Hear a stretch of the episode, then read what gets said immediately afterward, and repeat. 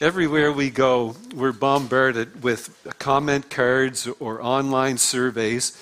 And now, if you don't fill them out, they start to really annoy you. You get phone calls, you get text messages or, or emails.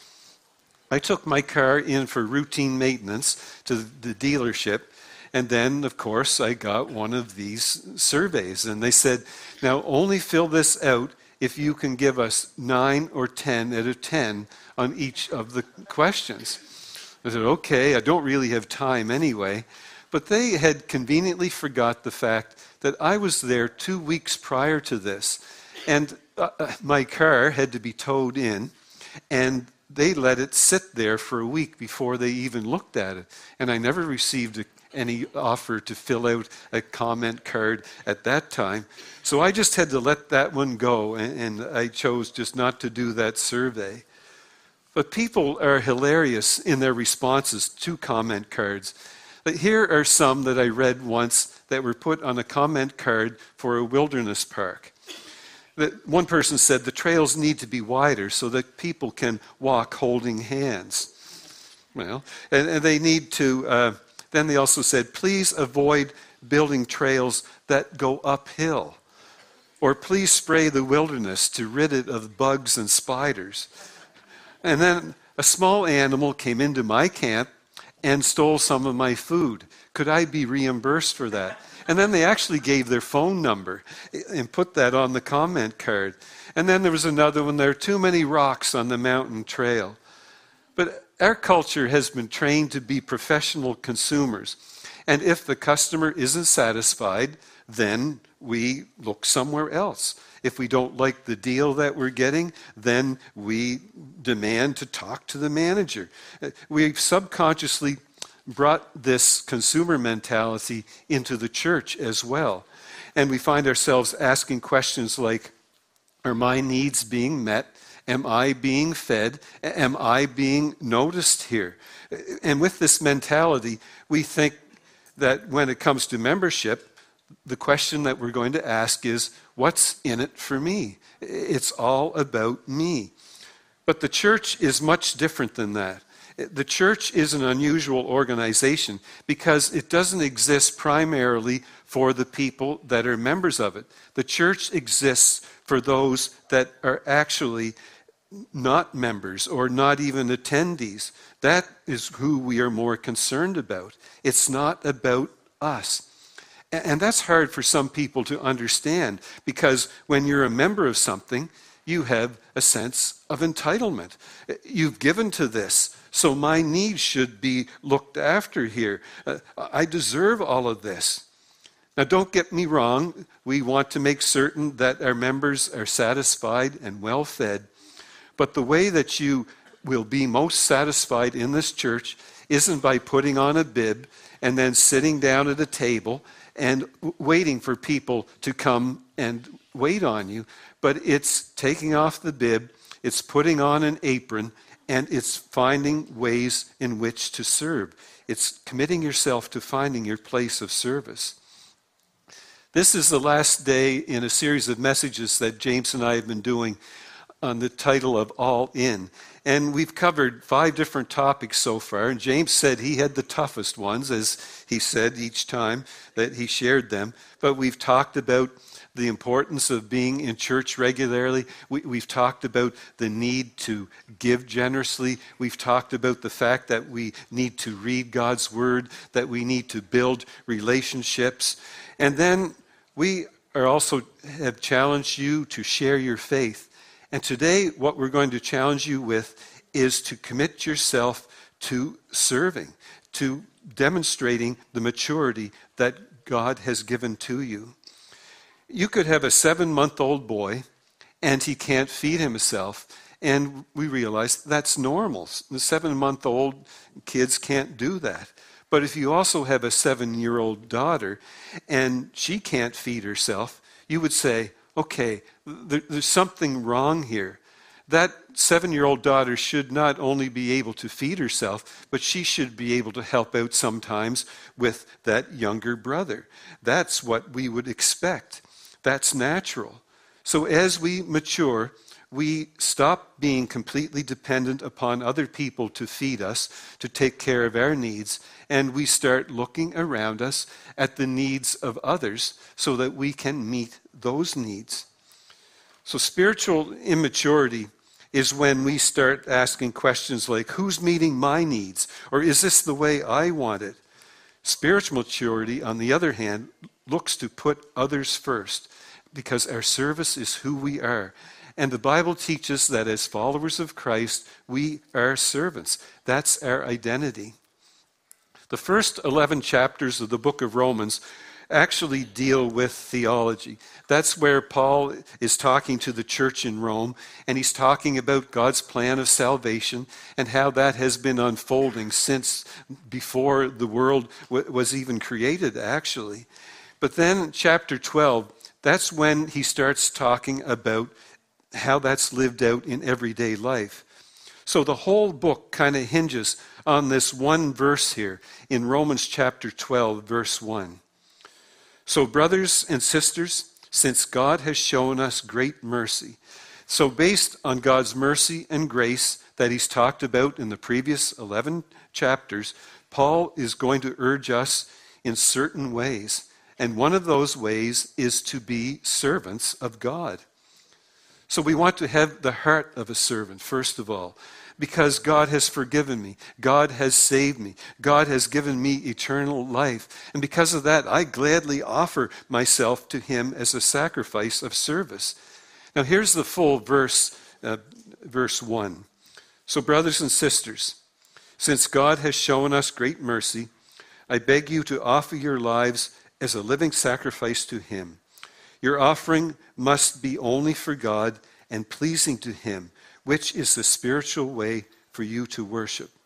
So I don't serve out of guilt. I don't do it out of duty. I, don't do it out of obligation.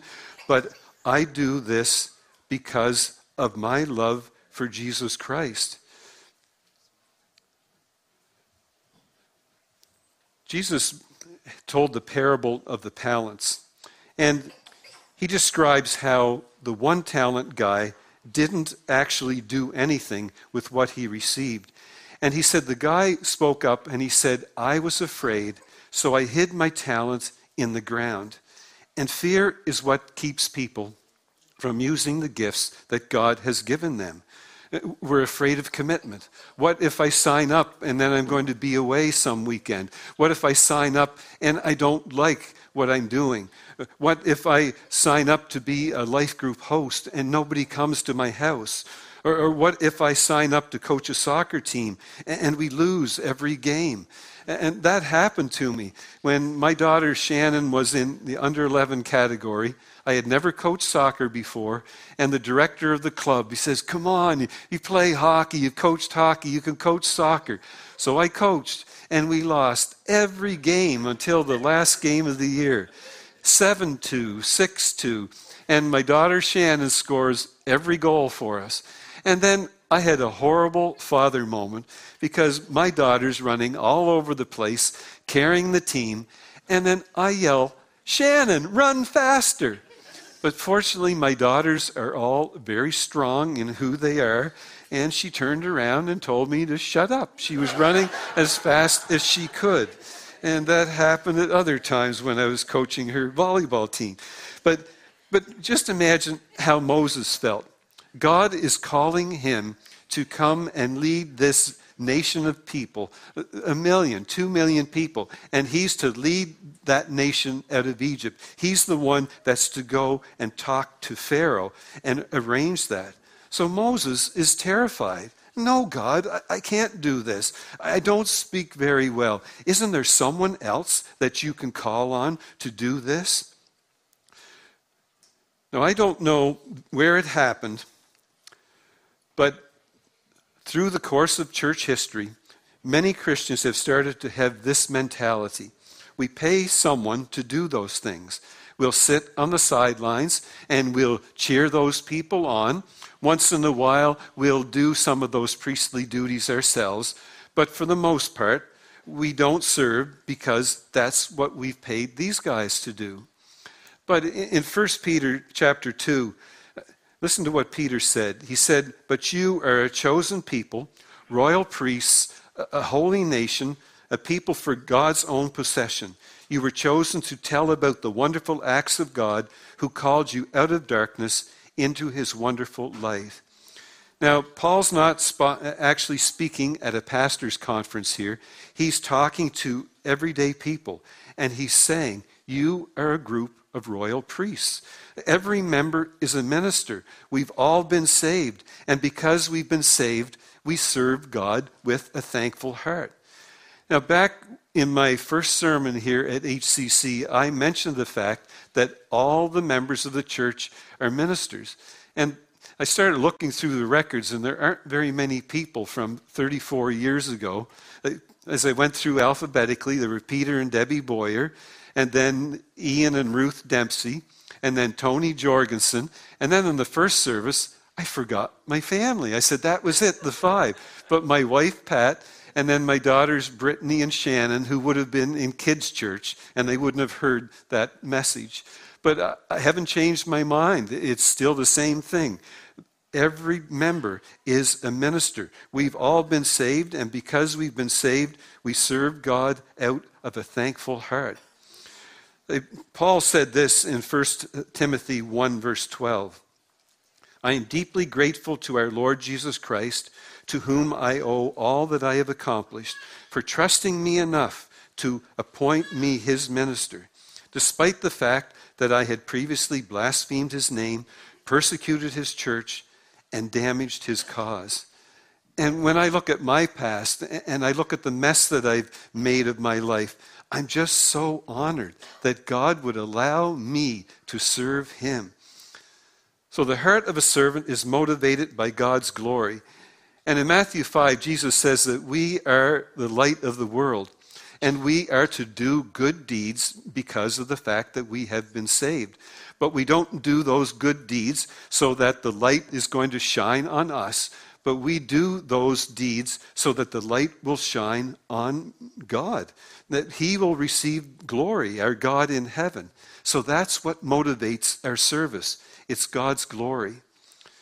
Now, sometimes we can be like the Pharisees in the New Testament, finding that our service is motivated by the need to have applause or, or the need to have appreciation. And do you ever find that you do that? Like we want to get attention. So sometimes it's more of self serving instead of serving. And the second thing that Paul talks about here is the mind of a servant. It's in verse 3. Because of the privilege and authority God has given me, I give each of you this warning don't think you are better than you really are.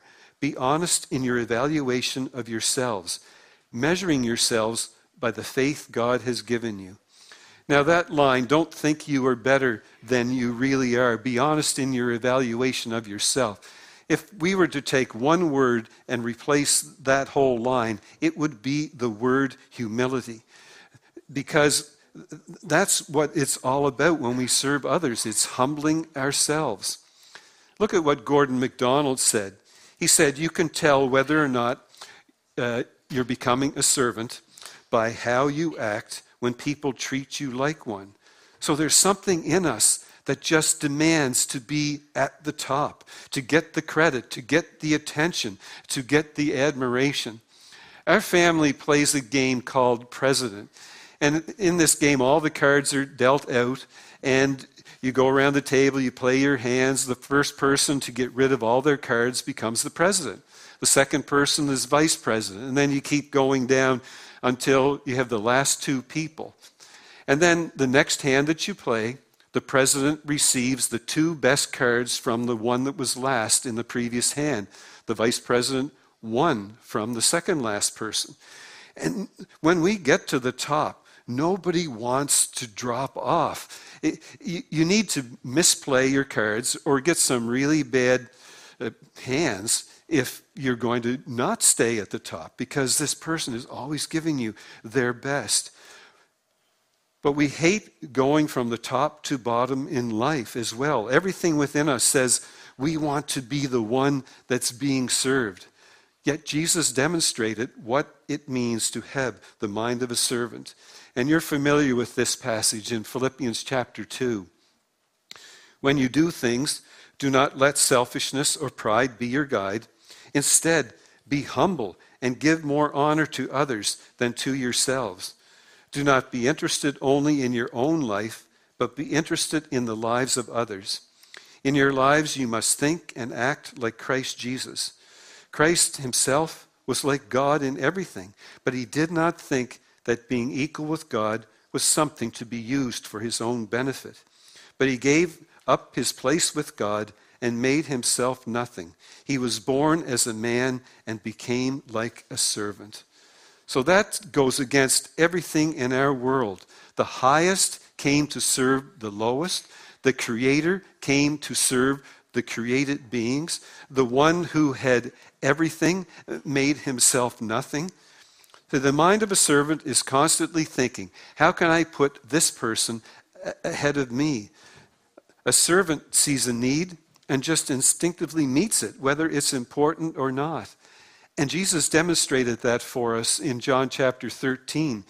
He went to have a meal with his disciples, and there was a task that was reserved for the lowest of servants, but there was no servant. And the disciples didn't step up to wash feet. So Jesus got a basin of water and a towel, and he went around and he washed each of those disciples' feet. Now, the mind of a servant is humility. And Jesus ultimately displayed that when he did that for his disciples. But then the most uh, amazing time was when the King of Kings died on the cross of Calvary. We're never more like Jesus than when we put others ahead of ourselves. And then Paul reveals the hands of a servant to us in verses 4 and 5. Just as our bodies had many parts, so here he's talking about the unity of the body, and each part has a special function, so we all have these different gifts. So it is with Christ's body. We are many parts of one body, and we all belong to each other.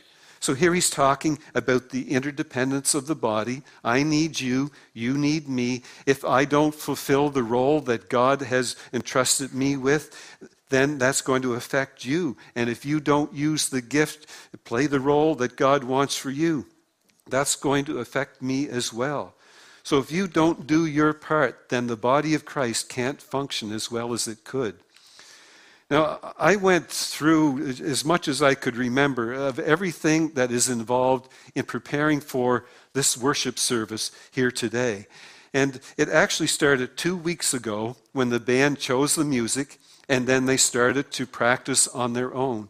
And then on Tuesday night, they had their main practice here at the church.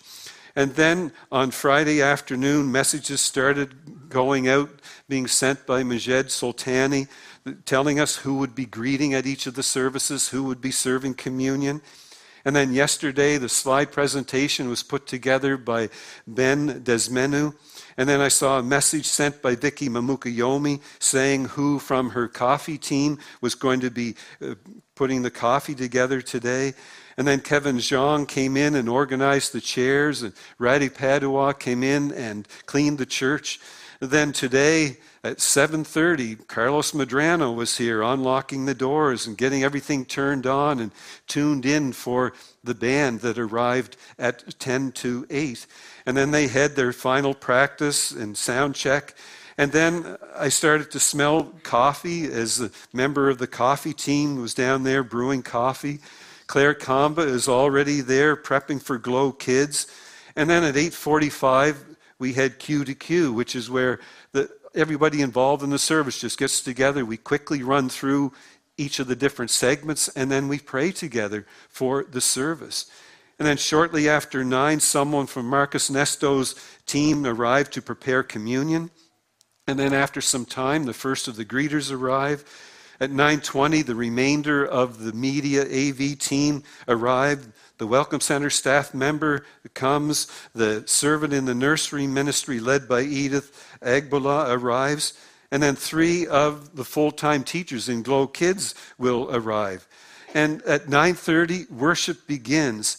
Four people will serve communion during each service, and then we'll see someone like Yaroslav Postovi clean up after the final service is over. And then that's just on Sunday. Then through the week, we have um, Ignite Youth, and Claire Kamba has six or seven people that serve with her in that. Then there are people serving in the life group ministry. Roland High leads our property ministry. Our board of trustees meets for financial and legal oversight, and our treasurer, Paul Alcos, puts in the most time there because of his role. We have individuals doing personal Bible studies with others, Debbie and Peter Boyer had been providing counseling to couples and individuals. Heather Stewart leads our missions ministry.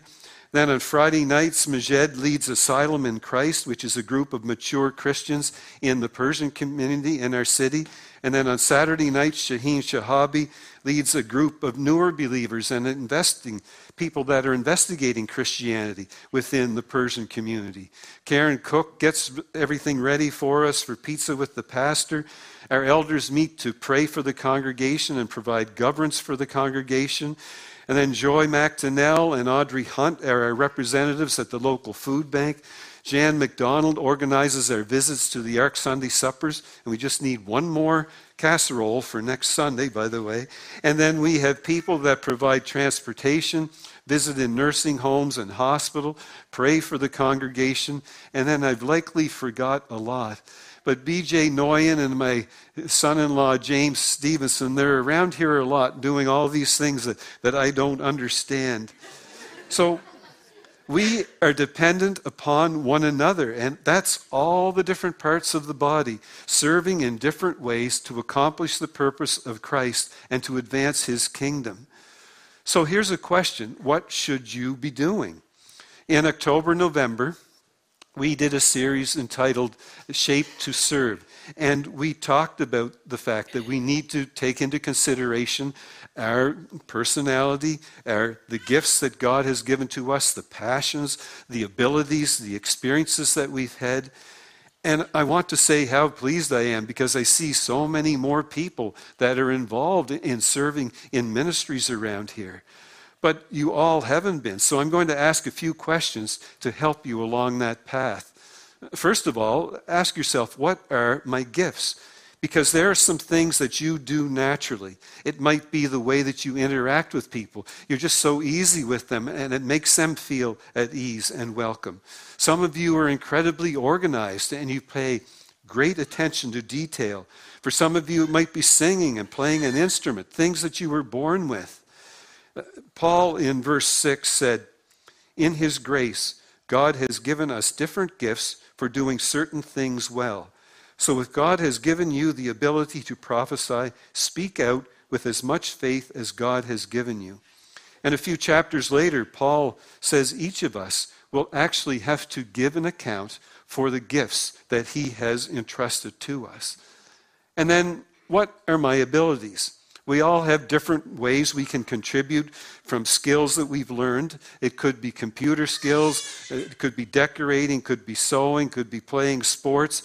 And you use these gifts and you don't get paid for them. You just do it to serve and build the body of Christ. That's what Peter was referring to here in the fourth chapter of his first letter. He said, Each of you has been blessed with one of God's many wonderful gifts to be used in the service of others. So use your gift well. So be sure to use those gifts to enrich the lives of others. And then the third question is what are my passions? What do I enjoy doing? Bill Hybels actually question, put the question this way What makes my heart beat faster? So, what is it that God has made me passionate about? Because there are certain things that He has put that inward desire in me for. So, ask yourself that. In 1 Corinthians 12, Paul wrote, Now all of you together are the one body of Christ, and each of you is a separate and necessary part of it. So ask yourself, what are my gifts? What are my abilities? What are my passions? And then understand that the primary reason you've been given each one of those is to advance the kingdom of God. And if you're not using those to build up the body of Christ, then you're not using them the way that He intended. And there's one last question to be asked, and that's what needs to be done. Because sometimes we think, okay, if I'm not gifted, if I don't have the ability, if I'm not passionate about this, then that means this is for someone else to do. But there are some things that no one feels gifted to do, no one is passionate about, and no one has the ability to do. Something like washing dirty feet. But there are some things that still need to be done. And there's a sense in which when we do things that don't come naturally to us, that can actually be the greatest demonstration of our love and devotion. Real service says, if I see a need, I'm going to meet it. If something needs to be done, I'm going to do it. You might have a husband who is great at scrubbing and vacuuming floors, doing the laundry, cleaning the bathrooms, putting out the garbage, shoveling snow, cutting grass, doing all the yard work. Uh, what else do I do? Oops. Uh, uh, ren- renovations around the house, but maybe he's not so good around the kitchen. Not very gifted at cooking, a little slack on washing dishes. But then the occasional times when that husband does those things, what he is actually doing is demonstrating to his wife that, you know, I'm doing something that I'm not comfortable with. I'm doing something that I'm not gifted to do, that doesn't come natural to me. But it is, I said me again, but it's a great statement of his love and devotion. Back when I started in the ministry, you were never to tell a story about yourself. That was the rule. You would say, I knew a guy once, if it was about you, and people kind of understood, but I tried to do that today. It didn't work. But I just want to tell you about Bob Pierce. He was the founder of World Vision, and he was dying with advanced leukemia, and he wanted to go visit a colleague of his in Indonesia.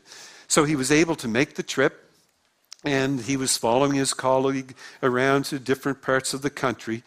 And while they were visiting a small village, he, and this was out in the jungle, he saw this young woman that was lying on a mat beside the river. And he learned that she was dying of cancer. And he was enraged. Like, why isn't she in a clinic somewhere? Why is she lying here on that dirty mat beside that river? But then Pierce found out that she had requested to spend her final days in the village that she had grown up in and to be able to be by that river that she had always spent time in as a child. So Pierce was so moved with compassion that he got down on his knees and he took her by the hand and he prayed for her.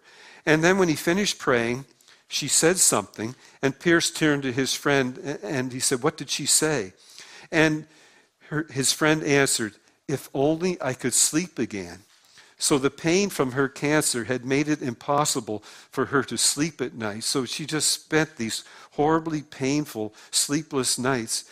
So Pierce, he began to cry, and then he reached into his pocket and he pulled out the pockets that his doctor had given to him to take during those nights when he had extreme, which was every night, when he had extreme pain from his own leukemia and wasn't able to sleep. And he gave them to his friend, and he said, Make sure this young woman gets a good night's sleep until these pills run out. So he knew that there was 10 days' supply for himself in there, and he was 10 days away from actually being able to get that prescription refilled. 10 sleepless and painless nights. But on that day, his servanthood cost him greatly. But the costliest act of service was when Jesus Christ, God's only Son, came to this earth to die for you and me. And if we think that sacrificial service is the ultimate expression of love, then the ultimate expression of love is going to that cross. And Jesus said, I didn't come here to be served, but I came to serve. I came to be the servant of all. He has paid the price for your sins. Through his act of sacrifice, you can find salvation. You can find grace. You can find forgiveness. And you can find a second chance. If you've never made that decision, this is your opportunity this morning to share that with me, to share that decision with somebody. Talk to us about entering into a relationship with Jesus.